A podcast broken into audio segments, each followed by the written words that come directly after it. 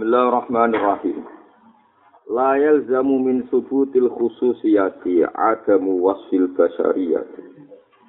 La yalzamu ora jadi lazim, ora jadi mesti. Jadi kono maknane ora mesti jadi tetep. La yalzamu ora jadi mesti, ora utawa ora jadi lazim. Min subutil khususiyati, sangking tetepe sifat khususiyah. Wong-wong sing parek banget mbek pangeran, sing di kekuatan ajaib, sing duwe kedekatan ambek pangeran. Ora mesti ada muwasil basyariyati, apa ilange sifat kemenusan.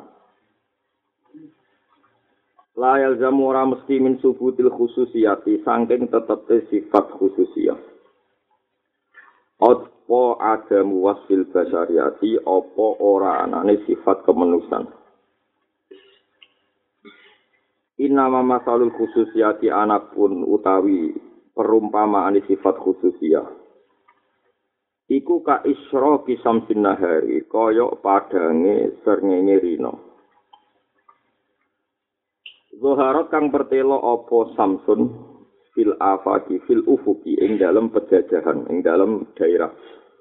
Ufuk mana daerah, daerah tertentu di sini ufuk. Jamae afak.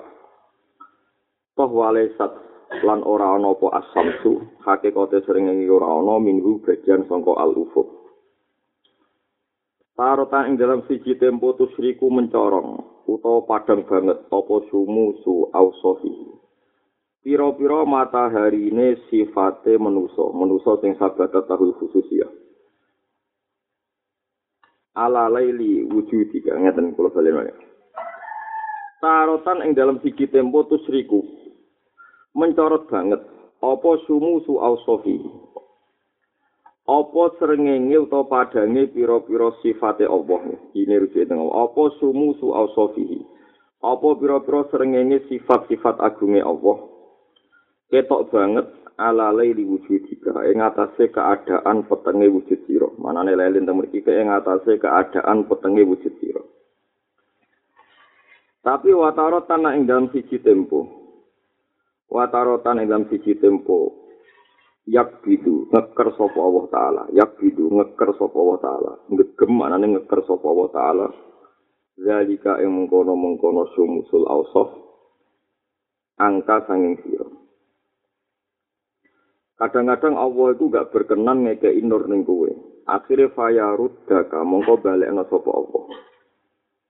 Fayarudda mongko dadi balekno sapa Allah taala ka ing sira ila kudu di kamarin batas-batas dasariah siro, maring batas-batas kemenusan siro.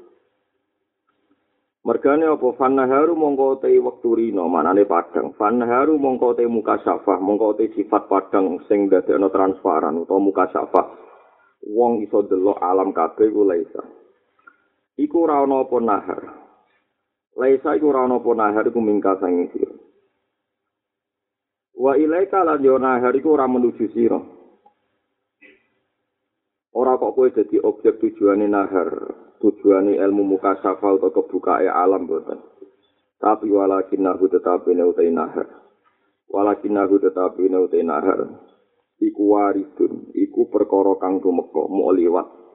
Waridun iku tumeka utawa perkara kang lewat. Ale ka ing atas sira, ale ka ing atas sira. kula baleni malih kula manani malih layal jamura dadi tetep min subutil khususiyati sanging tetepe sifat khususiyah apa agam wasil basyariyah Terus ngeten ini kan diterangaken tiang-tiang sing parek pangeran. Tiang-tiang sing parek pangeran banget, pas parek lan ijek parek. Niku ada otoritas kekuasaan koyo-koyo pangeran.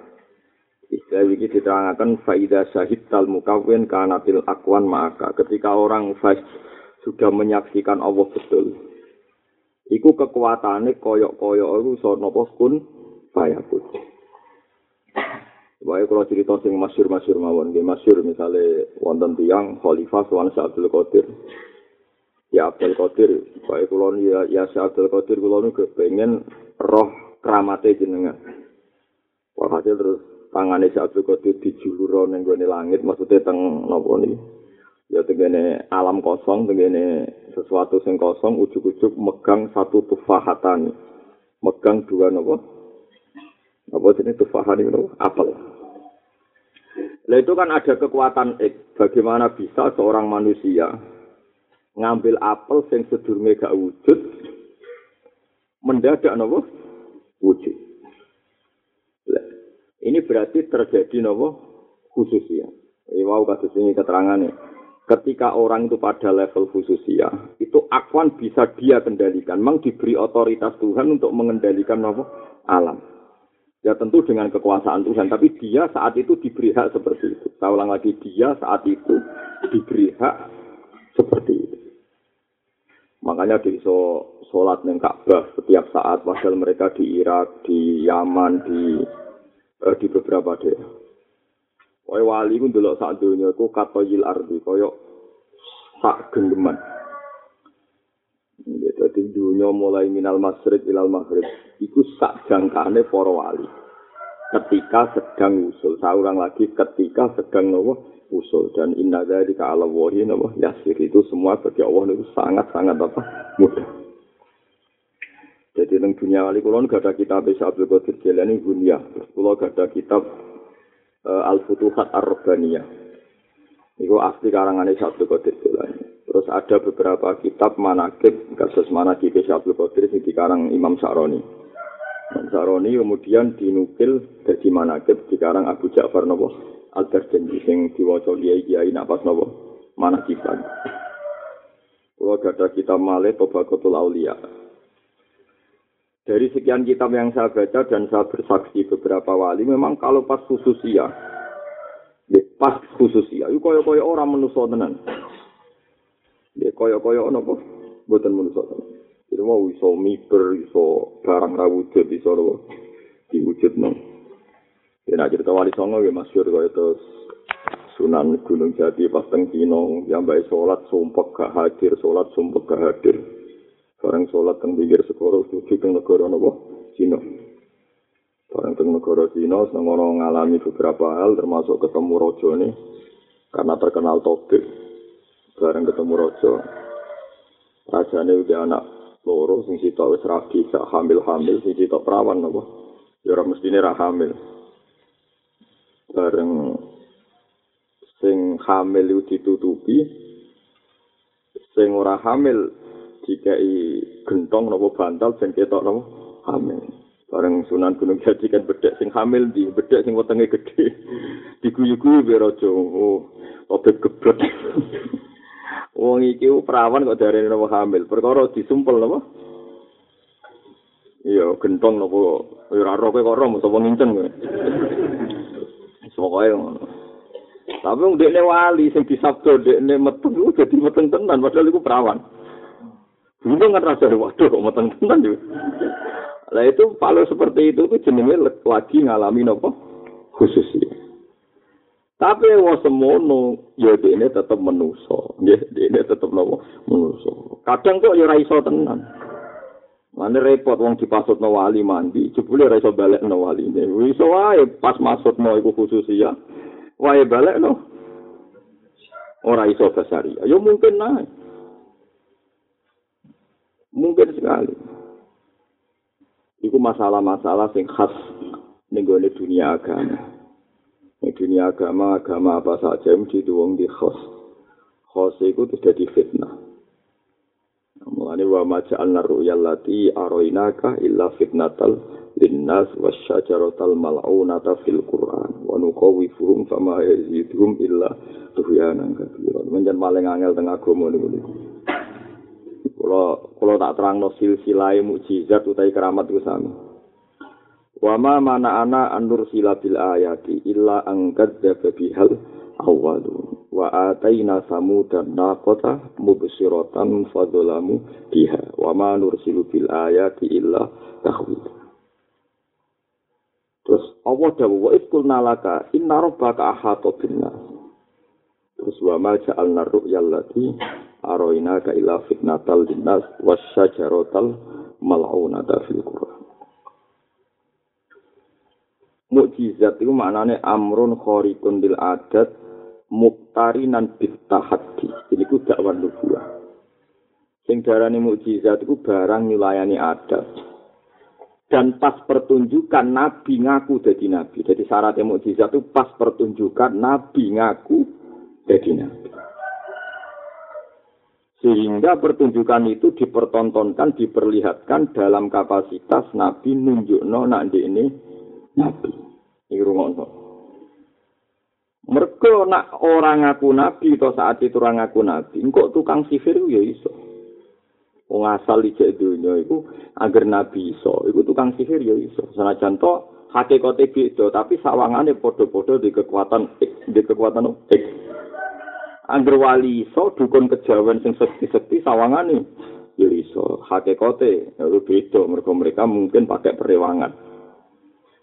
Jadi nak kiai maksud wong langsung nyungsep ning sepeda motor dukun prewangan ya iso nekek mergo ngongkon gerduwuh pokoke cara lahir sawangane ngene apa iso. Iku paling angel ning gone bab agama mane agama ciri khas iku pengikuti mesti kena talbis talbis iku kena barang hak mirip batil batil mirip hak wis macam-macam mulane wong syariat terus nentang keramat mesti nentang keramat terus Soal keramat keramatan malah gomo iku repot. Sekarang ini kok sing kecelok wali yo keramat, jebule ponari yo keramat ngono ae. Repot, so keramat itu repot. Mereka mesti ono pesaing-pesaing kok di, di luar yang kita kendali, kendali. Oh, gak cerita tentang itu. Zaman Abdul Hasan Asadili sampai sampai ngarang sisip Nasor. Zaman si Abdul Qadir Jilani fitnah luar biasa. Di perkara ini ku, nak sing ra percaya darani sihir, nggak sing percaya ya nuntut. Lani kanjeng Nabi didawi pengenan wis ngene Mat Muhammad, kowe ora pati tak kei mujizat. Mergo mujizat ku nak kakean. Engko ujung-ujungnya didustakan. Jadi nak manani kiai kuno nak manani wa ma mana alan ora menghalang-halangi. Nak ing ingsun Allah. An-nur sila ing yen to ngutus ingsun to neger ingsun bil ayat ing anane pira-pira ayat. Muhammad khusus kue aku jarang ngekei mukjizat. Mau tujuanku sih tok merko ilang dapat dia awal engko ujung-ujungnya didustakan. Jadi kamane pangeran cara ngendikan gaya penulis ngeten. Mataku jadi pangeran wis suwi, mulai dhisik pangeran ku aku. Ora ana critane nabi tak kei mukjizat terus umat terus do iman. Tetep ae didustakan. Lah gunane terus apa gawe mukjizat kanggo kuwe? Buktine wa atena samu dan nakota mubsiratan fadzulamu biha. Kaum samud iku jaluk mukjizat Nabi Soleh. Iku ana unta metu ke watu gedhe. Allah nuruti, nurutine malah susuk unta gudi metu sak anake. Jaluk sitok. Lha kaum samud darani fadila mufiya nyatane ora iman padahal pertunjukane spektakuler. Lamun ana kaji Nabi yo mukjizat apa nak tak turuti terus luwe apik. Eh jajal kita di kiai. Klunak kluno rontok diutang rontok di kasus. Ngono ya tetep ana sing ngaji. Engko ana kiai terkenal keramat nak donga mandi tau keramat apa keramat. Sing ngaji ya padha wae senenge wonge padha wae. Malah wong rono iku rapi ngaji ape njuk suge njuk kene. Ada sing terkenal keramat. Kados kula wonten wong Gus kula ulang jurumiyah kula sering ditamu Gus kula orang takrib. Jadi terkenal keramat. Jaluk jadi bupati songsoan jaluk malah loro kabeh Mulane cara guyonane bapak. Ono wali dek ngaku wali dek sok suci ben ora ini. Ben ning swarga dhuwur aku dari bapak. Tapi zaman akhir terkenal wali paling dadi gula. Mau dadi gula kok mlete. Atok terkenal aku apal Quran wong rene apa ngaji. Terkenal wali zaman akhir wong teko iku.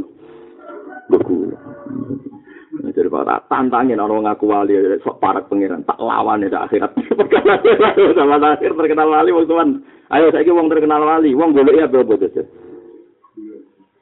Ya, waktu jadi bupati ini juga terus jadi apa? Gula. Ada terkenal wong alim, wong sowan teko takok hukumnya pangeran halal haram. Man kalau terkenal wali-wali keramat, gue cek wani melete. Masih wani mlete ora tantang-tantang kamat kuwi cek wani. Wis dadi gula wong suwana aku tak kok halal apa haram.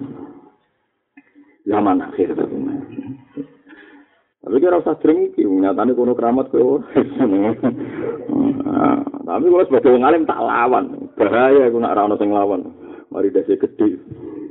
Tapi rasa sering iki nglawan to lah rasa. Oleh kitab iki termasuk kitab syariat ngelawan. Wes aku susiae kaya apa jenenge wali tetep menungso. Duwe sifat napa? Basari. Iku nak tengene sarah-sarah diterangno kal jahli kaya dene bodho. Pas wali muka safa iku iso roh Ka'bah roh apa. Tapi wae ra iso ya bodho tenan. Cara takoki hukum kadang ya iso tenan. Mane wali wadang kerwamat temakoki fikih iso. Bareng tutup pangeran ora iso kon nafsil najis ana mukhafafa mukhallada mutawasita ora iso dene. Sing wong fikih saling jawab wayahe butuh keramat nyaur utang ora keramat tenan nganti desa wong. Wis ngono pangeran tenane gambar wong. Ben wong iku kabeh sadar basaria wa khuliqal insanu napa dhaifa. Wis ngono pangeran. Kurang topi Nabi Musa kalimu. Wong paling parat pangeran zaman iku Nabi Musa kalimu. Wong riyen derengane Nabi Muhammad rungono pesainge wong paling afdal iku Nabi Musa. Nyatane dipasut mobil Am bin Ba'ura itu tuntas. Ape tenggene Bani Israel gak iso, ngetuk pintu gerbang gak iso, nganti patang puluh tahun. Bareng kakok Gusti, kula niku kekasih jenengan. Kok ape teng Israel ora iso? Jadi pangeran gue iku sah. Dipasut Bal Am bin Ba'ura. Lho kula kasih jenengan kok dipasut no mandi. Lah aku pangeran, kau laku ra kowe tok angger sing donga ya tak sembadani. Wong aku janji sing donga mbek Ismul Azam mesti tak sembadani. Lah bal amu di Ismul Azam. Ya tak sembadani. Mereka Nabi Musa yang menungso, iso jadi objek sasaran pasut. Senajan to dekne Nabi iso objek sasaran pasut. Nabi Muhammad so ngendalekno srengenge bulan. Bulan iso dipecah mbek Nabi Muhammad. Tapi nak pas dasariah disihir Labid bin Aksam ya ora iso obah. Apa ngalor ra iso pingidul ga iso. Kaya-kaya ora Aisyah jebule ora kaya ora jebule iya. Masyhur tengene hadis sahih. Nabi ku piye ana apa? Terus malaikat Jibril rawuh, malaikat Mikail rawuh. Rawuh lucu, gak langsung ngobati. Debat, Jibril bin Mikail debat. Ma balu rajul. Ini tek tek tenggene kitab Bukhari. Kulo apal teke lafate ngoten, ma balu rajul. Kena apa wong iki? Mbok pokoke rejeksine ngoten. Ma balu rajul. Jarene Jibril matbum. Iki lagi kena santet. Mantep baru, sing nyatet sapa? Labid bin Aksom. Labid bin Aksom Yahudi. Nyantete nganggo apa? Nganggo bekas jungkas tuwa diwel-wel ambek tol unaklin ambek no papa kurma didakok ning biri darwan. Akhirnya malaikat Jibril, malaikat Nabi, wes kayak mau coba awidateng, lalu terus diwarai dungo niku. Terus ngendikan Nabi, fakaan nama nasat tumin ikol, aku koyok koyok lepas sang kono tali. Baca niku terus Nabi ngutus beberapa sahabat disuruh nguruh biri darwan. entah berapa meter agak jauh jaraknya terus Faidan fihi asarul khina dari sahabat-sahabat yang bersaksi di situ ada bekas kayak apa itu khina khina itu apa pacar dia kemerah-merahan maksudnya. Jadi santai itu nak mandi itu ngukur itu didelok kok wis merah berarti sasarannya nopo kena. Ini dasaria. Jadi kalau Nabi dengan kapasitas nubuahnya, kapasitas khususiahnya, bolanya kena dipecah. Perang Badar ya dibaturi Jibril. Usra ngarah ana sing ngalahno. Falam taqtuluhum walakin nawaha qatalahum wa ma ramaita id ramaita walakin nawaha roma. Sak gegem pasir disawurno dadi tentara, wong kafir kalah kabeh. Tapi Nabi menungso ketika di Basyariano pangeran disantet Labid bin Asam yo mandi. Ketika perang Uhud dipanah nggih kena. Lah ngono ke wali amatir kok kepengen wali terus. Mulane ulama ora ngarah kang tertarik jadi wali keramat biasa. Wong nabi yo ngalami subutul khusus ya koyo ngono, tapi kok yo ngalami basaria. Jadi kalau diutang itu biasa, jenis basaria. Khususnya kadang-kadang ada orang yang duit. Tapi awet basaria. tak jamin, tetap mau awet basaria. Itu bagus. Mereka nunggu. Yang jenisnya menuso, ya sing awet itu basaria ya jare sing aran hikam khusus ayu koyok srengenge sing sedang lewat daerah sing peteng srengenge ku rawake daerah iku matahari ini tidak milik bumi itu sehingga pas lewat yo padang tenan pas srengenge liwat yo dadi peteng meneh lah petenge sing sifat dasari bumi Ya, basaria itu sing peteng iki mulane peteng iki luwih perma permanen. Mulane kayak keramat kadang-kadang sing permanen kasuse. Mergo napa? basaria. Mergo srengenge ora wae sekali liwat yo. Wes peteng meneh. Mulane jare hikam sebut ini wale sat miniku srengenge ora wae ufo.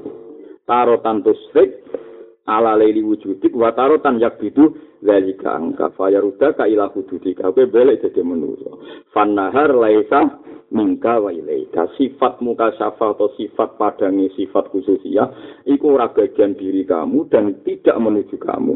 Mau liwat jenenge liwat ya sedih. Mane wali keramat lah ya mesti sedih-sedih keramat terus iku yo kurang terkenal ya Pak Hamid Pasuruan kula nu menangi Cek Ali nu bapak kula nate ngaji beliau pancen misanane Mbah kula misanan cerek Mbah kula Ya sang ning keramat ya mau kadang-kadang. Sing kathah nggih sifat napa basari basari. Masuk si Abdul Qadir kondangi ngoten nggih. Keramate nggih kadang-kadang. Masuk sawangane akeh lah nggih kadang-kadang. Kulo nu gak kitab asli karangan si Abdul Qadir. Di beliau terkenal keramat. Ngoten niku nate ngeluh ngeten. Ya Allah, andikan saya ini sudah banyak ibadah sama engkau, mulai sujud, mulai wiridan macam-macam. Saya kasih satu ibadah sing kula dereng kesampaian. Ulun pun duit kuatah. Terus sedekah fakir miskin nangis aku kudu. Ternyata apa di duit? Lu nangis gak jalan dia akeh. Jadi saya sedekah fakir. Perkara ini gua main keramat terus langsung suka sowan. Gusti, ndak susah kok. Main keramat suka. Terus nek duit nih. Fakir miskin terus beliau mau ayat awit falak kata hamal akobah wa ma adroka mal akobah fakku rokobah awit amun fi yaumin di maskhofa. Jadi beliau pas mulang tafsir pun nangis. Cita-cita terbesar ku aku di duit akeh, duit panganan akeh, terus fakir miskin do mangan ning omahku. Jadi nek ku amat rojo sowan pedagang sowan. Ya iku iku wali tenan. Jadi ono sing ora. Ya sing ngono pangeran. Mulane kowe donga ora kesampean wis bener, rasa dirubah, mun pun pas nek pun bener, mun bener banget. Ora terima bener pun apa? Bener banget. goblok. Barang sifat basariah itu ya bener banget. Goblok ra iso ora kasil napa? Hajate. Mulane Imam Sa'roni itu dadi kutbul ahwal. Kalau maca kitab Al-Minanul Kubra niku. Di antara dengan Imam Sa'roni ngeten nggih misbateng multazam pangeran di diterangno ngeten ya Allah lama sekali saya berdoa sama engkau dan selama itu saya berharap donga kula mandi tapi saya sekarang bersaksi saya ini hamba engkau Dungo-dungo kalo sing ramanti kalo ikhlas no. Kalo saat ini seneng, kalo kalo ketok menusahnya. Sing mandi di kersane sing boten. Jadi dia ini merevisi semua doa-doa sing disik. Sing ini ngempet kepengen apa? Mandi. Saat ini kalo bangga. Mandi di bangga, boten mandi di bangga. pun kula ikhlasno nak mandi mergo jenengan Rahman nak mandi kula ketok menusane pun saya sedanten kula iku kula ikrar tang multazam. Semua cara-cara saya dulu ingin tunggu kula mandi saya hentikan sekarang juga. Pun niku. Mulai makome sampean wis kaya mizan apa? Sakroni jadi tunggu mandi ya oke. Ra mandi kenapa oke. Mulane Masyur Hikam itu muridnya Abdul Abbas Al-Mursi. Abdul Abbas Al-Mursi murid Abdul Hasan Asyadili. Mengenai Toreko Syadilia itu hanya bisa dikutip dari kitab Hikam. Itu masyur kitab Hikam menghentikan Iza napa mata a'toka asyadaka birroh. Wa mata mana aka asyadaka kohroh. Fafi kulli dzalika huwa muta'arrifun ilaika. Allah itu nak jaluk terus ngekei. Berarti Allah ingin membuat Anda bersaksi bahwa Allah itu zat yang baik. Mata a'toka asyadaka birroh. Kalau Anda minta dan Allah memberi, Allah ingin mengertikan Anda bahwa Allah adalah zat yang baik. Asyadaka birroh.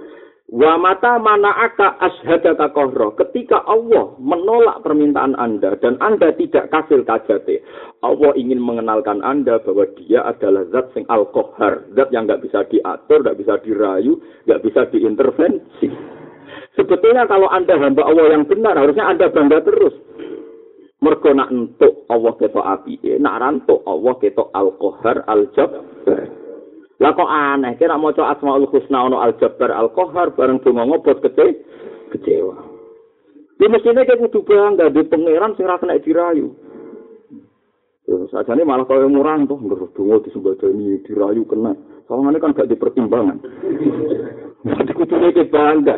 Jadi Lah iya, nak Allah memberi kamu berarti sedang memberi pengertian ke Anda bahwa Anda punya Tuhan sing napa? Asyhadaka napa? Birra. Wa mata manaka asyhadaka tohra. Oh, eh sakjane urip ngoten niku. Dhewe nak mbek bojoe ngono, nak lagi mesra ya mesra, kadang disentak. Pas disentak gue aja darani bojo mani kuwe, wah bojoku tegas. Tidak orang yang lemah tapi napa? Tegas. Oh, jadi itu ada di bojo napa? Tegas. Misalnya nurut terus, di balik G, wonten napa, di balik nanti. Bojoku cek idiot. Kok nurut nurut. Betulnya kadang ya nurut. Dan ora lepas ra nurut tuh tegas. Napa jenis jati diri oh, maju berarti paham ya? Jadi mulane ngaji pentingnya ngaji. Mulane nabi ku yo kaya apa ceritane nabi teng perang badar? Malaikat melok perang. Kaya apa mujizat nabi belah bulan belah apa? Bulan ya ketaro batis saat wan syakpal koma. Ora trimo belah gunung kan belah napa?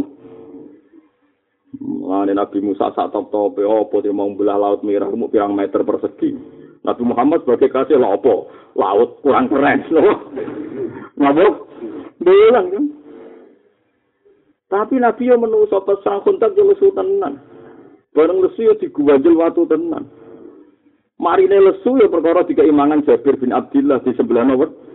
Ora kok kowe protes. Sebulan bulan mangane kok kangelan. Wah, repot. Wantem kerowo repot. Senengane kok nyoal. Dari wali keramat jebule kadang utang togel. ya ora ana hubungane keramat yo seon utang seon akhir. Aneh-aneh ngono keben utang yo jalan keramat yo jalan. Mabasar yang sifat permanen, sifat nopo? Mengenai jadi wali, kaya bumi sing diliwati serengenge. Nah, pas diliwati serengenge, bumi itu padang tenan. Tapi biasanya serengenge rawai bumi. Pas serengenge ini ya peteng. Nah, itu balik ning sifat nopo basari. Basari ya. Mulane sing seneng mawon jenengan dadi mulane hebate para ulama. Ketika muji Nabi Sidik amanat tabligh fatona mereka mewajibkan kita berpikir bahwa Nabi di sifat jais sering alarot al basariyah mereka ben wong ra kaget. Nabi kekasih pangeran kok urip loro kabeh? Ya mergo al arad al basariyah jadi kekasih pangeran kok perang Uhud kalah? Ya mergo al arad al basariyah Mari sampai apal Quran terus uripe terlantar ya biasa ya apal ya seon terlantar gitu seon. Hafid kok uripe loro lu menungso. Tapi kadang hafid kok keramat orang mereka duit itu dulu lo hafid ya. Itu saya tahu nih nih lah. Ya semua itu diterang gitu ngono pokoknya. Hafid dilawan, kadang ya duit teko TV, kadang kok diutang teko lu menungso, napa? kadang yo khusyuk, orang itu merem, kadang yo kadang kecoba. Ya kecoba lho menungso ora oleh apa? Kecoba. Kadang yo khusyuk, lho hafid ya khusyuk jaga Quran. Ya ngono. Umat-umatan ngono. Ora apa-apa. Nah diliwati srengenge ya padang pas liwat ya. Pas liwat kok betek ya kok repot. Ngene kok? Repot. Kalau waktu sarai guys, sing niku ning bawah garis sak dhuwure dalam kurung empat halaman iki misbah empat garis. Wal gharat min hadzal rodin. Wal gharat min hadza ar-rodin teng sarani. Kalau waca ge kersane tahqiq. Jadi teng sarah tese teng niku tuh. Kalau waca sak dhuwure dalla bi wujudi asari ala wujudi napa? Asma'i. Niku lima baris ya. Lima baris sause sak dhuwure ge sak dhuwure dalam kurung apa dalla bi wujudi asari ala wujudi asma wal gharadu te tujuan min hada sang ikilah dawu iku arad diku nentang utawa nolak ala tawaifah ing atase pira-pira kelompok golatot kang berlebihan atau kang salah sapa tawaif fi hadal amri ing dalam ikilah perkara. Wa taghalat lan huluun maksude taghalat napa? Hulu napa? Berlebihan sapa taifah. Wa qalat wa za'amat lan nyangka sapa taifah annal qurba minallah sak temne parek sangking pangeran wal wusul lan tumeka ilahi maring Allah iku innama yakunu ang mestina ana apa wusul? Iku bi adami ausofihi kelan ora anane persifatane manusa al basariyah wa zawaliya lan ilangi sifat basariyah bil kulliyati kelawan total. Jadi karepe wong-wong ngene nek wis wali di sifat nek wis wali karepe kondang gak usah di sifat basari basariyah. Wati sofi lan kudu persifatane wali bisifati rububiyati kan sifat kepengeranan. Kudune ramangan yo ora lesu, terus yo kudu ra diutang, ra kasus, ra oleh seneng wong wedok, kudune ngono. Badalan minha. Lha iku rusak dari hikam nak kowe anut ngono ku rusak. Yo wali yo ben keben di sifat basaria. Engko anak malah terlalu sempurna diduga di sifat napa? Rububiyah, di sifat pangeran malah bahaya. Wa fusirat bi hada ma'abbara bil masyayikh minal fana wal baqa. Fawaqa'u fi dzalika min dzalika fi dolalin wa tazandukin apa fi dolalin wa tazandukin. Wong sing bayangno wali ideal gak diutang gak seneng wong wedok. Terus wali kudu jos tenan gak di sifat basaria. Iku jenenge tazanduk malah jenenge kafir. Jadi, ada alhamdulillah sampean diutang kecoba alhamdulillah. Berarti sampean ora kafir jin. Mana nanti utang di kasus yang resa selesai, alhamdulillah terbebas sama kafir, rintis. Semua aja. Mana bener bapak, sama bapak tangannya, wong wong terkenal wali zaman itu kata lah yang terkenal wali terus kerwama tuh mati akeh duwi wakeh. Jadi bapak, iya kok betul sowan ikut yang yang doson, moh. Nak wangi sowan rene tak tompo nak orang. Lah tidak wakon mek dua aku, lek kau dua jenengan. Wali jadi gula kok. dari bapak ini orang orang nih hadis wong tamu nih akeh iso untuk syafaat. Nak wong apal Quran ngrumat Quran untuk syafaat dia jajal meneng akhirat tak kangenan ini di bang aku. Kok hadisnya ra jelas hadisnya apa? Hadis yang hadisnya itu wong ahli Quran bisa nyafaati lan di syafaat. Lalu termasuk dia ira seneng tamu? Repot. Tanggal-ngel tenan bertamu kula. Repot kabeh wis wong jaga ilmu itu berat. Saya jaga ilmu itu kalau terbuka nak pas mucal mawon, pas mucal kalau ceria. Dia tugas wong alim gue mulang. Berarti pas kalau mulang sesuai perintah Allah, wong alim itu apa? Mulang. Di luar itu kalau buatan pede, jangan-jangan saya salah. Ini mau manusia udah toma kan kadang tamu suge rawan toma kepengen duit tamu melarat rawan ngennya iki wong cilik ra prospek ya daripada masalah kabeh salami ya Woi hubungan mbek wong alim mulang paling selamat Kue ya selamat terus gue ngaji, pangeran haru lah. Ya Allah, beda amuk piye wong sawangane ngaji. Terus senajan to ngaji ini kok niate piye, piye wis bener wong ra iso ngaji. Belajar wis bener. Sing alim mulang pun hubungan liyane iku rawan masalah. Mulane kata tiang alim sing sangat-sangat menutup diri. Ya kata, sing membuka diri ya kata, maswa iku lima komen rijal wa iku rijalin makom. Kulo wong alim ramah nggih Mbah Mun, riyen Mbah Arwani nggih kata. Sing ramah ke kuatar juga dunia di pandi gelang paling parah di misbah bangilan parah nih ini nonton tamu terus seteng lawang oh pokok ini tapi wong ngalim bisa kena masalah masih teng lawang oh pokok ini Yun baru kayak, wah, nak baru kayak nang kono. Yo, macam-macam. Nah, padahal sedengan gitu. Ini dipetui tapi mental, no. Tapi nanti yang ngendikan ilmu langsung semangat. Sekali lihat urusan ilmu mental Bingung akhirnya sing ra urusan ilmu ra wani sowan. Gak ngomong ngaku lemes. Macam-macam. Lah sampean ra khas alim bisa alami ae. Cocok utang-utangan duit dah. Bariku kasus pedot tuh. Ya ngono kelakuane ora jelas-jelas iku. Sekali rukun urusan duit, sekali konflik. Pantas ora wali. Utawa wali tapi lagi basaria. Suwi basaria suwi. Ditompo wae. Piye ge ku luwe apik tinimbang kuwe khusus ya terus malah nyerempet sifat rububiyah ndadekno kafir zin. Mana kulo nu. Kulo ora kramat seneng. Kulo sering keteng bojo kulo. Bojo kulo sering protes wae kulo. Kulo kadang kepengin nak salah jenengan anakmu. Tak jalan, ya habis dikabari pengiran, wong itu sifatnya ngamu. Lah anak aku rari itu kan rari itu pengiran, yes. Aku makan jangkar, anak top api terus. Iki piye hati sih, cari rapati api api Ya sini uang nak percaya mbek nabi ku ya normal kabeh dunia gak ono sing normal. Kan kena bojo kok apian ra tau ngamuk kowe kudu susah. Iya nabi dawuh kok dibeli gak pas. Bareng kejari Nabi kan wong wedok iku kaya apa? Pang sing apa? Bengko. Mau kenceng langsung iku putung nak bebaro. Bengko.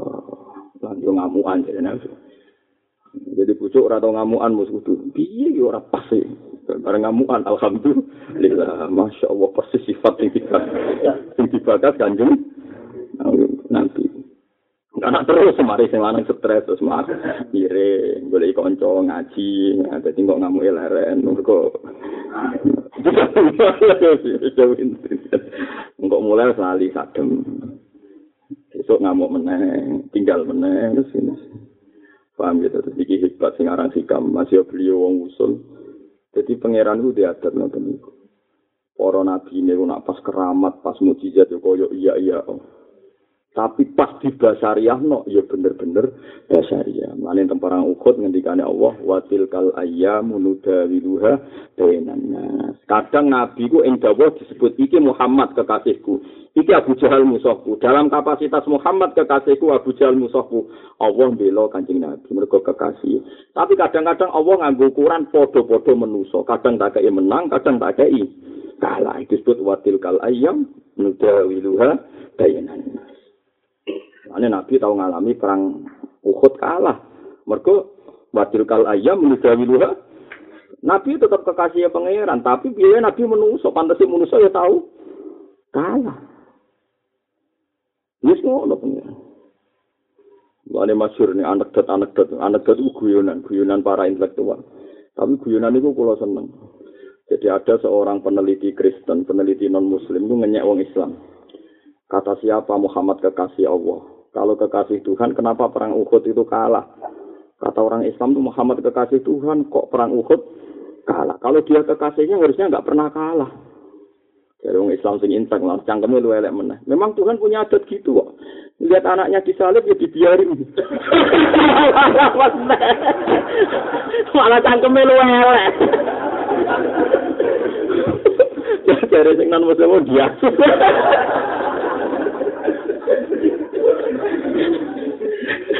Alim ini malah parah meneh. Memang Tuhan punya adat gitu.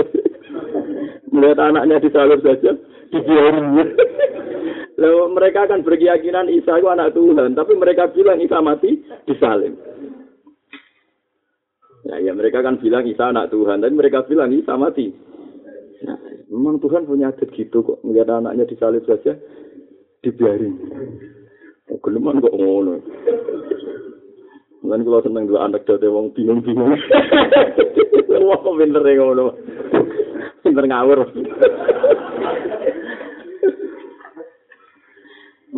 Kalau jadi kayak saiki kue iso lewat jalur wali tanpa keramat, dia nak diutang kita ke dimarah-marahi, dimarahi bucu, anak rodok beli, anggap kue ke wali, sing wis dibalik no neng sifat basaria. Bisa, enak boleh ngaji gue, enak bener kabeh. Pas keramat ya keren. Ya mau pas duit teko dhewe. Opo-opo kok teko dhewe baru kayak Quran. Hafid bareng kecoba lu mending iso wis wis penak masa gue setengah-tengah gue lah anak terlalu berlebihan untuk sifat rububiyah. Niki naudzubillah min dalik mergo terlalu berlebihan fawaqo min dzalika fi dhalalin wa tazam Dalla biwujudi asari ala wujudi asma'i. Wa biwujudi asma'i ala subuti awsofi. Wa bisubuti awsofi ala wujudi dhati. Ismu khalun ayyakumal wasfu binafsi. Dalla gawe petunjuk sapa Allah Ta'ala. Dalla gawe petunjuk sapa Allah Ta'ala biwujudi asari. Kelawan wujud anane asar. Anane labet-labet ciptaane Allah. Dalam nunjukno sapa Allah taala diwujudi asari kelawan wujud anane labet-labet. Kekuasaane Allah to fi'line Allah. Ini waktu ini Quran fanggur ila asari rahmatillah. Asar itu bekas utawi tapi nak bekas apa bekas nopo? Bukti nopo nak cara wong Jawa nopo yang apa asar labet mereka nak bekas membuat bekas ya soalnya kados tanah pergi injek terus bekas injekan wong Arab dari nopo asar. Nah, jadi misalnya tanah habis diinjek berarti nunjukno asar. Nah bekas injekan jeneng nopo asar. Jadi ini hikam apa ngendikan ngeten? Hikam apa ngendikan ngeten? Kadang anak kiai itu alim. Saja ini Allah kepengen pertunjukan nak nasab itu tidak maksa Tuhan tidak bisa maksa Tuhan nak anak orang alim kudu ngalim ana anak wong sugih uripe kangelan era putu wis buruh wong mergo apa ora iso dipeksa nek anak wong sugih kudu sugih Tapi kadang Allah itu gaya pertunjukan sing sunnatullah. Umumnya anak wong alim ya alim, umumnya anak wong sugih ya sugih. Umumnya wong ayu sing seneng ya akeh. Tapi kadang Allah gaya pertunjukan sing sebaliknya kabeh. Ana perawan ayu ra payu rabi sing elek kawin bingung. Canggu wanteng ra payu rabi sing elek. Ayo. Nah, semua pertunjukannya Allah sing beda-beda iki mau nunjukno nek Allah di sifat kohar. Allah ra iso diatur. Nah, jane ana putu kiai alim apal Quran terus rapati alim. Nah, jane Allah kepengen nunjukno nek Allah ora kena diatur nasab. Tapi masyarakat malah mencibir putune wong alim gak ngalim. Malah keliru Allah ge pertunjukan kok malah oleh nafsirno kok malah. Paham sih maksud. Jadi semua asar sing terjadi iku bukti min asari kudratihi. Kabeh iku asar kudrohe Allah Subhanahu wa taala. Nabi Nuh nabi cara lahir di anak Kanan. Nabi Ibrahim nabi cara lahir di bapak sinten Azar. Nabi Muhammad kekasih Allah cara lahir di paman Abu Lahab. Itu ora roh hakikate piye. Intine nunjukno ndak semua yang diinginkan Nabi kesampaian. Kudune Nabi Muhammad paling berkeinginan adalah Abu Lahab iku mukmin piye-piye paman kandung. Abu Jalak paman adoh, paman misanan peminduan. Abu Lahab rak paman apa? Cer, paman kandung. Nah, Abu Talib yang alami ngoten. Sampai Nabi di dari pengiran inna kala tahdi man ahbab walakin nawa yahdi mayasa. Nabi sebagai manusia kuwutinge pol wis jenenge wasi. Wah, dipasut-pasut no jenenge Qatilu Hamzah. Nabi tentu buatan kenal jenenge wasi, tapi Nabi maksud-maksud no Qatilu Hamzah. Wong sing mata ini Sayyid Hamzah. Tapi Nabi ketika sering masuk no malah ayat turun laisa laka minal amri syai'un aw yatuba alaihim aw yu'adzibahum. Mat kowe iku ora pangeran, pangeran aku. Kowe ora iso intervensi aku di sing baru tak sepuro, di sing baru tak. Iku urusanku, iku. Delalah malah wahsi diparingi ima. Piye ge jajal. Lane bangun sering nak ngendikan teng kula, Kejo geman nyiri santri, kadang santri sing buat senengi rada di wong. Saya rapati buat senengi dadi wong keben wong pangeran. Ora kiai bodoh sing tak senengi manfaat yang tak senengi ora manfaat iku amatir gitu. Wong ora iso ngaji, kiai sing ngene iku ora pati iso napa ngaji. Kaya apa gedenge nabi ne wahsi. Tapi malah diparingi itu. Wis ngono pangeran. Laisa laka minal amri syai'un. Nah urusan pangeran tetap ya fa'alu ma yasa, ya fa'alu ma. Lah kita ora tau roh. Sing cerita paling ngeri gini gue misbah tenggene sokai muslim. Wonten preman, wonten tiang sujud. Tiang sujud. Wong soleh sujud, diinjek be preman, udah sih diinjek. Bareng diinjek, sing sujud muni, wah wah la ya firu Ini kita sokai muslim, bukan cerita klenek, teng kitab sokai. Wah wah la ya firu wahula. Ora bakal Allah nyepuro kowe. Oleh muni apa? Pangeran tersinggung. Tersinggungnya pangeran itu bagaimana mungkin kamu yang manusia mengatasnamakan saya bahwa saya tidak bisa ngampuni dia. Saya ini Tuhan Ghafur. Njekte tak sepuro kowe ora dari pangeran. Mulane aja geman, sumpah-sumpah mbok pangeran aja geman, Kang. Mulane kadang-kadang wong Islam ngapik sing wong awam. Juancuk kowe diasem. Atau apik muni ngono. Timbang bawa-bawa nama Tuhan, sebenarnya Tuhan tersinggung karena Allah buat catut namanya dalam konteks yang Allah tidak ridho. Misalnya kulo, kulo sebagai kiai, misalnya kulo sebagai guru jenengan misalnya. Terus Mustafa mang kalau kulo tak pasut, uang kok ora hormat guru. Allah orang berkahi kue. Itu kadang Allah tersinggung. Saya, saya mengatasnamakan Allah, mensifati Allah tidak berkahi kamu loh. Allah zat sing Rahman yang sering berkahi orang. Sekarang sifatnya kamu ambil karena Anda emosi. Kemudian sifat itu kamu rubah menjadi sifat yang merugikan orang lain. Si paling angel. Tong kitab hadis suka.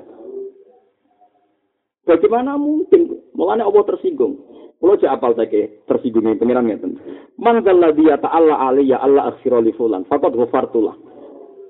Saya kandani Nabi pas saat itu ada Nabi, ada Nabi di angkatan orang itu. Hei Nabiku, yang itu kandani. Bagaimana mungkin dia sumpah dengan nama saya bahwa saya tidak bisa mengampuni orang itu? Saya ini Tuhan, mengampuni enggak terserah saya. Kenapa dia melok-melok mencatut saya? Itu paling angin. Soalnya kabeh kabeh wali itu sang wiridan mau Allah Allah Allah. Maksudnya orang ngatur pangeran Ya Rahman irhamna ya Razak ursukna semuanya Allah Allah maksudnya iki mbah kono pokoke Allah Allah sebab jadi cara diterjemah ini Allah Allah mbah kono Allah Allah mbah Wah, repot. Risane wali, malah suku maju duno wali. Perkara ini dia mesti rawani, tenanan ku rawani. Perkara ini, mbah kono, mbah kono.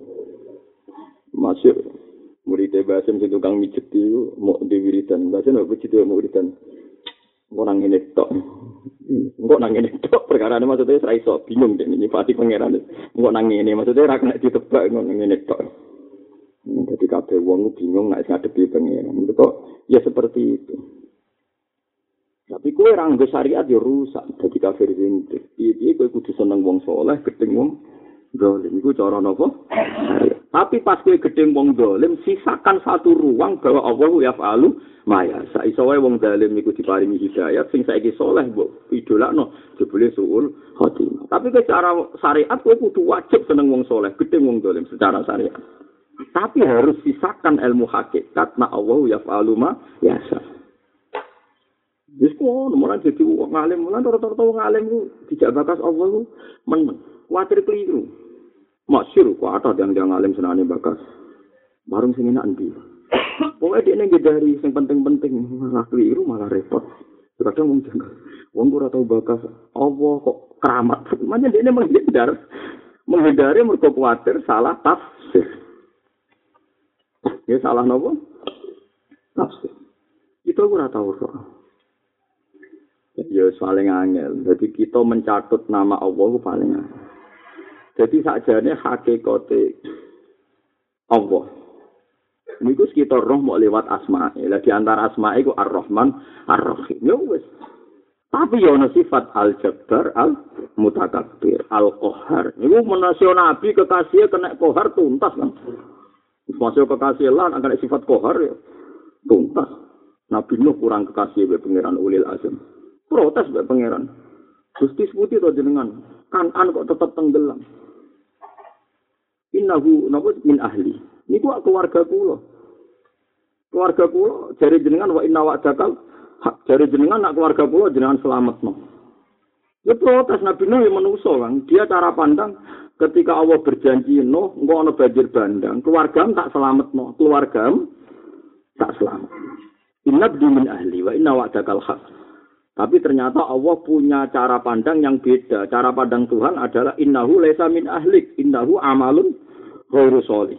Sebagian kiroah innahu amilah ghairu sholih.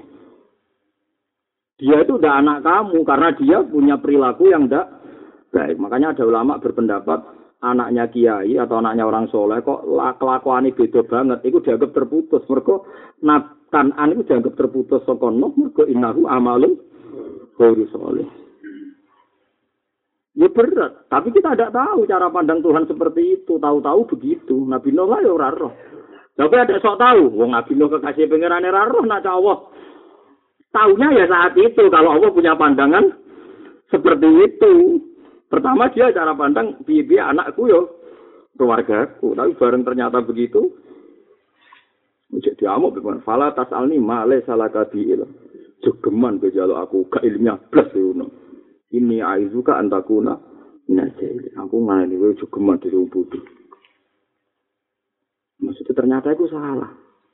Jangan-jangan anak kita, keluarga kita yang kita doa-doakan, cara Allah mereka gak kepengen soleh guys. Misalnya kowe jadi kiai soleh, senanam tahajud, sholat kopiah, baik dia. Kowe di ponaan, baweli, buat dungan untuk hidayah. Ponaan nemu sebarang, ya Allah, sampai kaya palik. Wong kok melarate ngono. Wong pak main ngeleti masjid Nah, dalam keadaan ponaan sing antipati ra kepen dadi pali, eh pali amen donga supaya ponakane kok dekne kan gak sambung. Misalnya lho. Kan kita ini lucu. Misalnya kula sebagai wong alim atau sebagai wong soleh. Banyak cara wong tertentu profesi kayak saya itu tidak menarik. Hasilnya ra jelas, gaji gak tetap. Yang seneng paling ya semua salam template, saya atus rong atus, paling wong hormat salam nyucup. Padahal misalnya jadi presiden, jadi menteri, lawang dibuka no.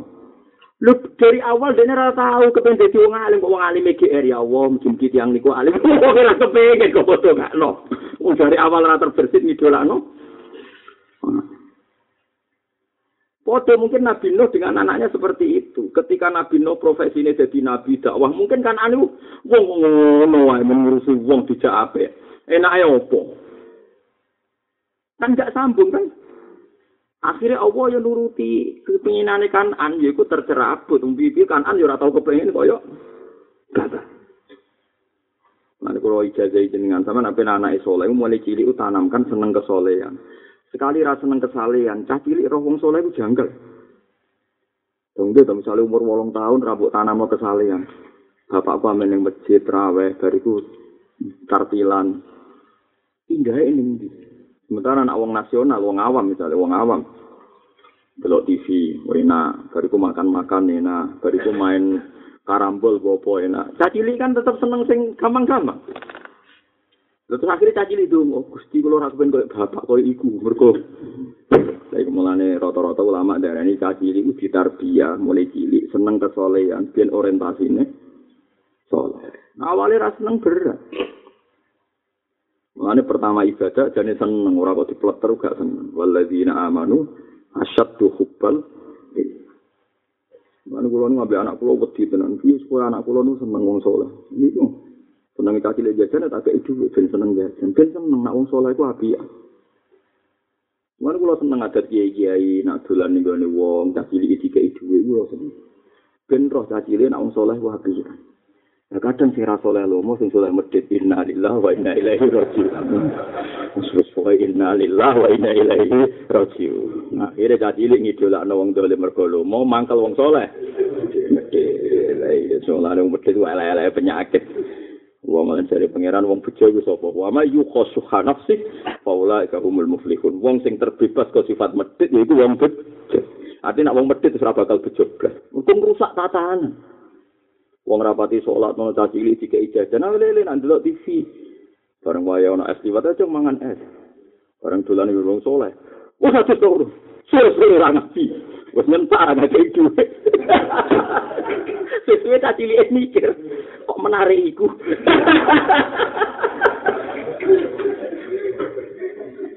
Saya mulai wong mikir, senengane plankton. Paham ya, di rumah kaji Nabi, nak ono Hasan Husain, dia baik sholat itu digendong. Pas Nabi sujud ditumpaki yo menengah. Niku dugaannya para ulama dan saya percaya. Andai kan Nabi nyentak Sayyid Hasan Husain, maka pikirannya saya cilik, mbah lho, gara-gara sholatnya nyentak aku. Berarti Hasan Husain nganggep sholat itu problem. Bukti ini ketika sholat bayi nyentak. Makanya Nabi nurut ya, yuk gedong digendong. Bahkan Nabi ketika ngadek putu jenis umamah yuk gedong digendong. Akhirnya cili gak trauma dengan sholat. Karena ketika sholat pun gak hambatan bagi Nabi untuk menyayang seorang cucu. Umpama Nabi nyentak kaya umumnya kiai sing fanatik, cacili nang masjid ngameni tok. Susu cacili trauma ning masjid, tapi ra trauma ning lapangan golf. Malah repot. Lan kula nu ora sependapat kula nggih sering ditakoki nak. Gus masjid piye sebagai bocah cilik. Nah aku ya seneng tapi ngrameni. Ya keben cah cilik rame sing biru sing tuwa rame. Tapi ora aku ngono. Ah aku khotbah barang baru ngono apa kowe ora gremeng wis apik. Wane aneh wae. Karo dene ki wiri dari seling pangeran kok eling caci cilik kok eling caci cilik eling pangeran. Nak makomku ora selali kabeh, ora rono cah guyon ora makomku ora krungu. Tapi terus di makom mendek berarti. Ini guyon gue sape. Anak ora duwe, bapak utangnya akeh, kasusnya akeh, kok anak iso guyon, alhamdulillah. Yang syukur ya kok ora iso. Wong ora iso syukur, balane ka, kafir iblis ini. Wong kafir ora iso syukur, berarti kena ora iso syukur balane wong. Akhirnya kayak, ruame tenan. Bocah cilik peluayan iki yang ngeruang apa keluar waduh maris Gus kau. Waduh kena. Dan cilik ya over oleh kuwi. Kan tak bela kok berlebihan. Angel polwon angel.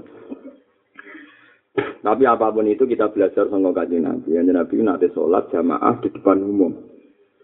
Ini nyatanya Sayyid Hasan dia nanti nak munggah neng Nabi. Nanti sahabat ku janggal Nabi kok orang tangi tangi kok sujud biasanya tidak selama ini. Ya sahabat yang ya beling diinceng.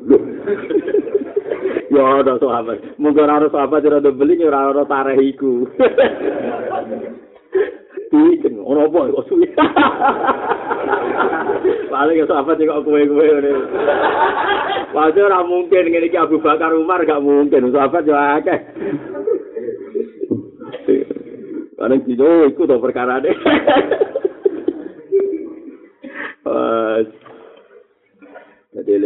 Jadi kita jadi wong soleh sing hati-hati.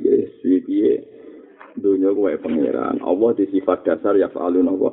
Nah ya anak cara wong tauhid sama fi'lu kulli mungkinin autar ku segala barang mungkin bisa saja dilakukan tuh dan bisa saja enggak dilakukan. Itu hebatnya ulama. Mulai dhisik nabi ya disifati ala arad al basyariyah. Allah disifati fi'lu kulli mungkinin autar ku. Ya wis. Mana paling enak yang ngaji yang iki wis mesti selamat.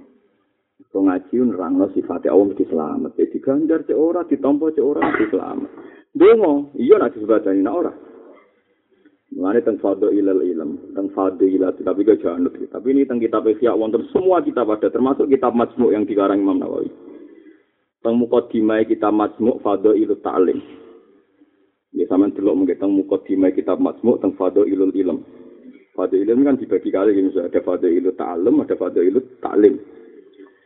Itu Nabi pernah masuk masjid. Yang satu kelompok mojok ning kono ndonga nganti nangis-nangis. Yang satu kelompok ora ndonga ning masjid mau mulang halal haram. Najis iku ngene. Halal iku ngene. Dadi sing darani kewan halal iku iki-iki supaya halal disembelih. Ora ndonga. Nabi bareng masuk ke masjid dinara napa koma niku ngadeg. Nabi bimbang. Ketika bimbang dari penderek Nabi ngendikan begini, ini hadis. Amma haula fayatuna wa ta'ala insya'a ajabahum wa insya'ala. Mereka itu orang-orang yang berdoa dan mereka orang baik. Tapi tetap terserah pangeran, nak kerso ya disebadani, nak ora ya dibarno. Wong donga, ya lu itu ya nak pangeran kerso ya disebadani, nak ora ora. Terus kalau mereka itu orang-orang yang mengajarkan ilmunya Allah Ta'ala halal haram. Itu mesti bener ya wong mulang halal haram. Wis aku tak melok iku wae. Wa inna ma bu'istu mu'alliman aku dadi nabi yo kon mulang halal haram. Akhirnya nabi melok gabung sing ngaji ke sing mulang. Mulane ulama itu api ulama ya mulang. Nah, sampean kok tangklet. Lah wong apa ya wiridan mulang opo? Tapi nak ulama wiridan salah kaprah. Nak kakian lho maksudnya nak kader. Maksudnya terus lucu kan.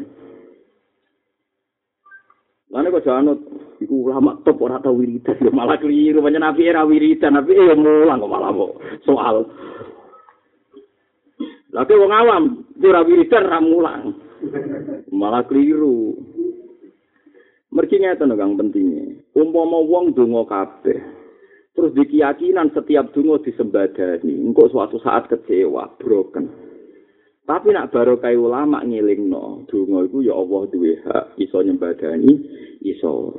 Tapi baru kaya dungo, kue mesti wong apik, mergo duwe saupan, duwe tawaduk, duwe nyetok no butuhe ning Allah subhanahu wa ta'ala. Nah, iku artinya apa? Wong dungo sing ra frustasi, ya baru kaya didiane ulama. Paham ya? Terus saya wong dungo-dungo sing ra frustasi, baru kaya didiane sapa? Didikane ulama. Nah, donga iku ora mandi apa-apa, penting ngetokno istiqori wa dihali. Ngetokno butuh ning Allah Subhanahu wa taala. Akhire wong sak donya donga selamat.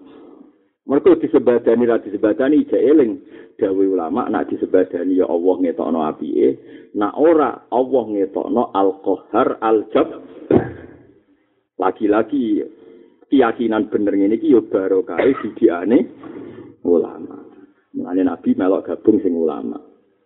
Paham gitu terus paman kudu syukur. Wong sekedar golek ilmu dijamin pangeran. Wong man salah katorikon yal tami sufihi ilman sahala wa lahu torikon ilal jannah. Wong sing iso-iso belajar golek ilmu itu didongakno langit bumi. Nanti iwak-iwak sing ning segoro. Jadi penak kan, pokoknya ngaji mulang itu penak langsung. Tapi nak dongo ngene iku dalla diwujudi asari ala wujudi asmai.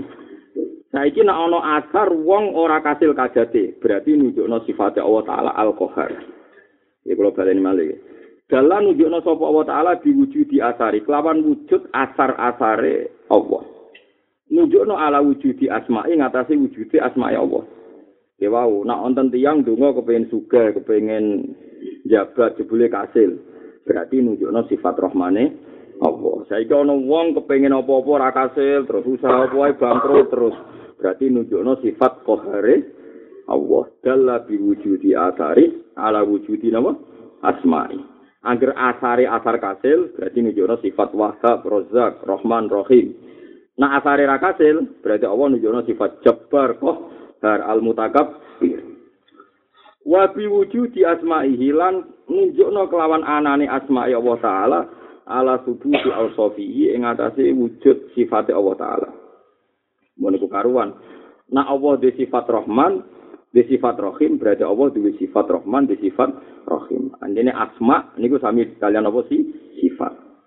Wa bi subuti awsafihi lan Allah nunjukno kelawan anane sifat-sifat Allah taala. Lan Allah di sifat itu nunjukno apa? Ala wujudi zati ing atase wujud zati Allah taala. Mergo ismu halun krana iku muhal apa ayaku main to jumeneng. Ismu halun krana iku muhal ayaku mau te ento jumeneng. Ismu halun krana iku utahe muhal ayaku mau te ento jumeneng apa alwasfu apa sifat jumeneng binafsi kan awak dhewe ne alwasfi. Binafsihi kan awak dhewe ne alwasfi. Mergo gak mungkin sifat kok tanpa napa zat. Ya gak mungkin dong, misalnya sifat itu mesti nempel napa zat. Jadi nek ana sifat mesti ana Nah, mulane wong Nasrani iku goblok. Iku ngono iki. Niki dawuh hikam jen apik tenan cara ilmu tauhid. Wong Nasrani niku ora wong Nasrani iku ora wonten riyen daerah jenenge Yunani. Yunani iku kota filsafat jenenge Athena. Napa? Athena. Tiang Athena zaman Plato, zaman Aristoteles, iku nak darani akal. Akal itu logos, napa? Logos. Log, log itu maknane logos. Ngono ya. Jadi logos itu pemikiran. Mulane pemikiran tentang teori disebut metodologi. Misalnya tentang akidah disebut ideologi. Misalnya tentang medis apa, pokoknya ngoten niku. Pokoknya ontologi apa, pokoknya bongsologi logi itu maknanya apa? Akal. Orang Yunani meyakini Plato Aristoteles sebelum Masehi, perlu dicatat Plato itu sebelum apa? Masehi. Jadi angger ngoten itu darani Tuhan, darani lok. Lok itu Tuhan, darani akal awal. Wes. Suatu saat wolak wali zaman ana wong jenenge Isa bin Maryam. Yo wong wong tenan. Isa bin Maryam itu duwe mukjizat wong urip iso diuripno. Wong mati iso diurip. Gak kawin, wong apian nek ana mati disebul iso urip. Lemah diumpel-umpel, disebul jadi mana? Mana ke sing sing syukur ada keramat ngono. Wong lemah lho. Diumpel-umpel fa'an fuhu fihi fayakunu tayram Wes, ana wong di penyakit kusta, meh mati, wa ubril akmah wal absar, ana picek dilap langsung roh. Wong sing meh mati kena kusta dilap mari. Karena Tuhan ini dianggap logos dianggap sifat. Sifat itu butuh templean. Barang Tuhan dianggap log, nemplek ning Isa. Lan disebut lahut abek nasut bahwa Tuhan itu log, logika, senemplek ning Isa. Mulane dari kitab hikam lu cek goblok Allah iku zaman urung ana Allah gawe bumi. Berarti nunjukno sifat kudro, rungono. Zaman rungono langit bumi, Allah gawe bumi, berarti nunjukno sifat kudro. Saiki nak kudro itu sifat, sifat gak mungkin berdiri di atas sifat itu sendiri. Ismu halun ayakumal wasfu binafsi. Tidak mungkin sifat kok nemplek sifat. Sifat itu mesti nemplek zat. Nah Allah di sifat kudro berarti ono zati Allah sing sifatan kudro. Ojo kok gak arani Allah lok logos. Nak logos berarti sifat itu bergentayangan. Suwe-suwe ora tau bersemayam, bersemayam yang ngenteni anane Isa. Mulane kombinasi antarane non muslim iku mesti ana kaitane mbek filsafat napa Yuna? Yunani. Akhirnya wong terus darani logos. Logos, nasut, lahut. Ngeri kan. Lah kita ora ngono. Allah nggih bumi nunjukno sifat kudro. Nek wis ana sifat nunjukno anane Lah ana Allah wis duwe zat, zate Allah ora perlu nemplek sinten i isa. Mergo Allah gak zat piyam piyam. Nah, mulane pertama kali kue yakin kiai-kiai alim tenan riyen kiai Jawa nak manani Allah ku sapa? Allah sifat dasar zat, rupane wujud zate Allah ku de sifat wujud. Mulane kabeh kiai dhisik nak nyebut zate sik. Allah ku sapa? Allah ku zat sing wajib wujud. Kabeh ulama Jawa nak darani pertama mulang tauhid, Allah ku sapa? Zat sing wajib. Kenapa diulang-ulang kata zat nggo nglawan paham Nasrani nek Allah iku logos sing bersema ya paham ya mulane kudu matur nuwun tapi iki saiki wis ora roh ngene-ngene roh pidato untuk duwe mulane ora ora tau mikir ya ora kabeh tapi akeh Iku bahaya, Kang. Bahayane sok ben wong wis iso debat secara meyakinkan penting nyifati Allah nganggo? Zat. Pentingnya Allah disifati zat, mergo nak Allah iku kagungan sifat kudroh, berarti Allah niku zat. Mergo sifat gak mungkin berdiri di atas sifat. Sifat mesti berdiri di zat. Paham ya? ya tapi wong Nasro, wong ya Athena itu nak darani pemikiran itu logos, filsafat. Nah, mulai darani logos, nomos, pokoknya bangsa ngono-ngono itu. Ngeri. Akhirnya faham Nasrani bertaut ambek filsafat Yunani, jadi mitos-mitos nak Isa itu Tuhan. Ono sing darani Isa itu salisu salah sama. Lane wong Kristen loro. Ono sing lakot kafarul ladina qalu inna wuha salisu salasa. Ono sing lakot kafarul ladina qalu inna wuha huwal masih ibnu Maryam. Jadi ono sing logos namus nasut bersemayam ning Isa, berarti Isa adalah tuh Tuhan. Ono darani Isa bagian dari Trinitas unsur Tuhan. Wong saya kira tahu penelitian, alhamdulillah podo raroe. Sing Islam yang ngerti-ngerti Islam, sing Nasrani yang ngerti-ngerti podo raroe. Alhamdulillah, jadi malah penak. Tapi kita sebagai wong alim kudu nerangno. Khase kita meyakini Allah gawe bumi nunjukno sifat kudro. Nak wis ketemu kudro sebagai sifat, ono sifat berarti mesti nemplek zat. Ismu halun ayyaku mal wasfu binafsi. Mergo mokal ono sifat kok nemplek sifat itu sendiri. Sendiri. Saat babu jadabi mongko te wong sing duweni sifat jadab. Maksudnya ketarik dari pengiran. Wong sing wis jadab itu mana nih ketarik. Jadab mana nopo ketarik. Wong sing ati ini ketarik ketarik Allah. Iku safu iku dan buka sopo lagu. Kedua arba bil jadab. Dibuka angka mali dati saking sempurnane dati Allah. Tapi semua yarub di mengkono ini balik ana sapa wa taala hum ahlul jadab ila syuhudi sifati. Mari nyekseni pira-pira sifate Allah taala. Summa yurji ahum, mongko summa yurji uhum. Song kata irja. Summa yurji uhum, mongko nuli balekna sapa Allah taala hum ing ahlul jadab ila ta'alluq maring gumantungan di asma'ihi lan pira-pira sifate Allah. Jadi ngeten. Tiang-tiang sing jadab kepingine Allah terus. Allah, Allah, Allah. Kepingine mah langsung ketemu Allah. Jadi wong-wong ku kepingine ketemu Allah sebagai zat. Ya kalau kalian malih. Wong sing eling pangeran terus sing jadab ku kepingine ketemu Allah sebagai zat. Buarang kepengen ketemu zat kan ruwet. Wong Allah cara aturan syariat tak kowe geman mikir zate Allah tapi kon mikir sifate Allah. Gak kecekel. Abi Allah dialekno. Wong amen golek aku dari Allah. Semaya rutuhum ila syuhudi sifate dialekno nang alam bumi. Semaya rutuhum ila ta'alluq di asma'i. Akhirnya dia dipaksa hanya kenal Allah lewat asma'nya. Akhirnya kita ya tahu ketemu Allah, tapi kita dipaksa kenal asma'nya. Iku kita nyebut Allah itu sopo Rahman. Allah itu sopo Rahim. Kira usah boleh idate Allah. Jenis summa yurji'uhum ila ta'alluq bi asma'. Lah asma'nya Allah Ta'ala buat sebut-sebut itu butuh bukti. Caranya boleh bukti dia. Summa yaruk dihum mongkono dibalik no sopo Allah Ta'ala hum yang ahlal jazab. Dibalik no ila suhu di asari. Maring ngeseni piro-piro asari Allah. Iku bukti sifat Rahman iku apa? Manusa sak donya iso mangan. Kabeh sak mono iso mangan, iso ngombe. Iku bukti ana sifat Rahmane Allah. Mohon niku tiang-tiang jadab. Niku walian, golek izat, akhirnya ketemu sifat. Lana saiki wasalikuna te pira-pira al murid, muridun. Wasalikuna te pira-pira wong sing ngambah dalane pangeran. Ya salikun gampangane tiang-tiang amatir, tiang-tiang sing makome ora jazab. Makom normal. Kaya kula jenengan jenenge salikun. Mulane darani suluk, cara wali songo darani apa? Suluk. Mergo salah kaya suluku sulukan isim fa'ilin apa? Salikun. Kados dawuh Nabi apa? Man salaka tarikon.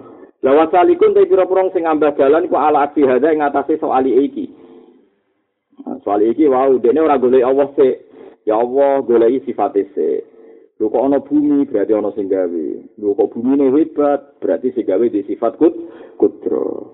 Lah sing sifat kudro sapa Allah? Berarti dekne golek asar se lagi ketemu sifat, bar ketemu sifat lagi goleki zat. Lah nek wong jazab golek zat se berhubung gak iso ketemu, akhirnya dikenalno sifat. Mulane akhirnya ketemu ning dalan, ya ketemu napa? Ning dalan. Sitok bar munggah medun, sitok kok ngisor munggah. Foto-foto ora iso munggah, ora iso medun ketemu ning dalan. Lha nggih pancen mengke keterangane ngoten, nggih ketemu ning dalan. Fani hayatu salikin mongko utawi katoke klimake ilmune wong salikin iku bidayatul majdzubin iku kawitane ilmune wong jazab. Jadi cara wong salikin wis ilmu wis tuntas iku lagi ilmu awale majdzubin. Jadi gampangane wa bidayatul salikin te kawitane wong salikin iku nihayatul majdzubin iku dadi katoke wong sing majdzubin. Lakin tabi maknan wahidin tapi ora kelan nganggo makna sing sitok. Farubamal takoya mongko terkadang ketemu sapa ra'yu salikin ra'yu ra'yu majdzubin. Ya faruba mau takoya mongko terkadang ketemu apa manhaje atau dalane salikin lan dalane majdzubin. Fitori ing dalam dalan. Engko ketemu ning dalan. Utawi iki ku fitarokihi pas munggae hadza. Hadza utawi iki fitadali ing dalam medune hadza. Sitok pas munggah, sitok pas medun. Akhirnya ketemu. Padha ra pahami. Mergo la ya'rifu wa illallah, la ya'rifu kun hawa illallah. Jadi nyata mau contohnya ini. Jadi misalnya Zaid sampai bakar rumah nong ya. Bakar itu misalnya tiang jazab, ya bakar itu tiang jazab. Jadi kepinginnya ketemu Allah langsung.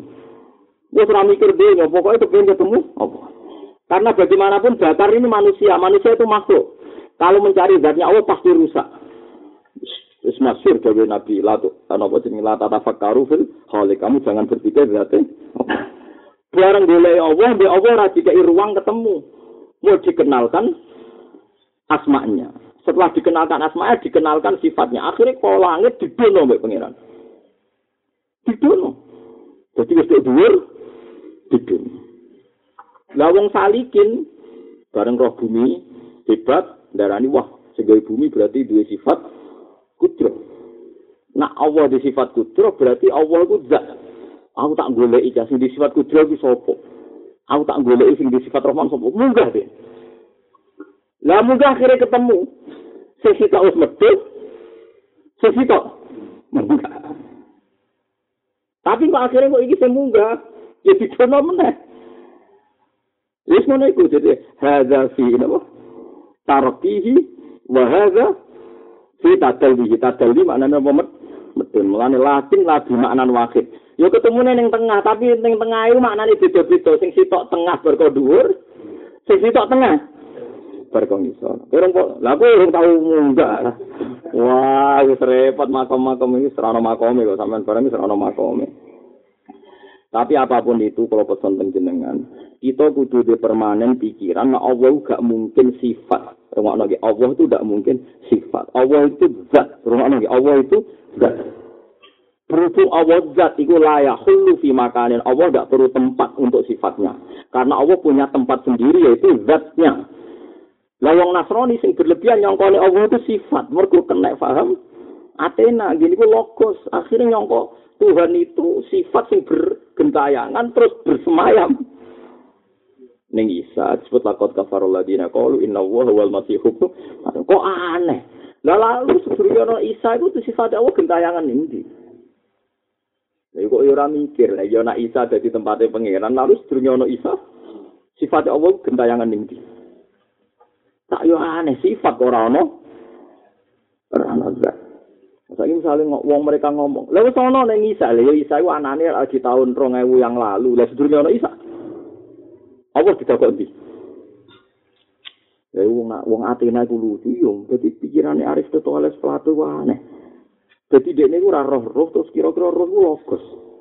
Mulane gue sing berbau ilmiah ora ngara salah disebut logi, metodologi, ontologi, ideologi. Dadi barang sing wis akurat gak salah, iku disebut log. Mergo pikiran Tuhan. Lalu mereka darah itu pikiran rakyat, ya pikiran Tuhan. Mereka rakyat duwe log, duwe logis. Anggap barang bener disebut logis, masuk akal. Ya saya wong padha ora roe, bahasa salah. Musuhe Islam, wong Islam dhewe sithik-sithik muni logis beka. Logis. Alhamdulillah gak roh dadi ra dosa, paham nggih. Sajane iku masalah cara wong alim-alim bahasa iku masalah masalah besar cara wong alim. Tapi cara orang alim biasa. Mau ono sing munggah sok tengah, sing sitok ngisor munggah. Hada fi tarakihi wa hada fi sabili. Walam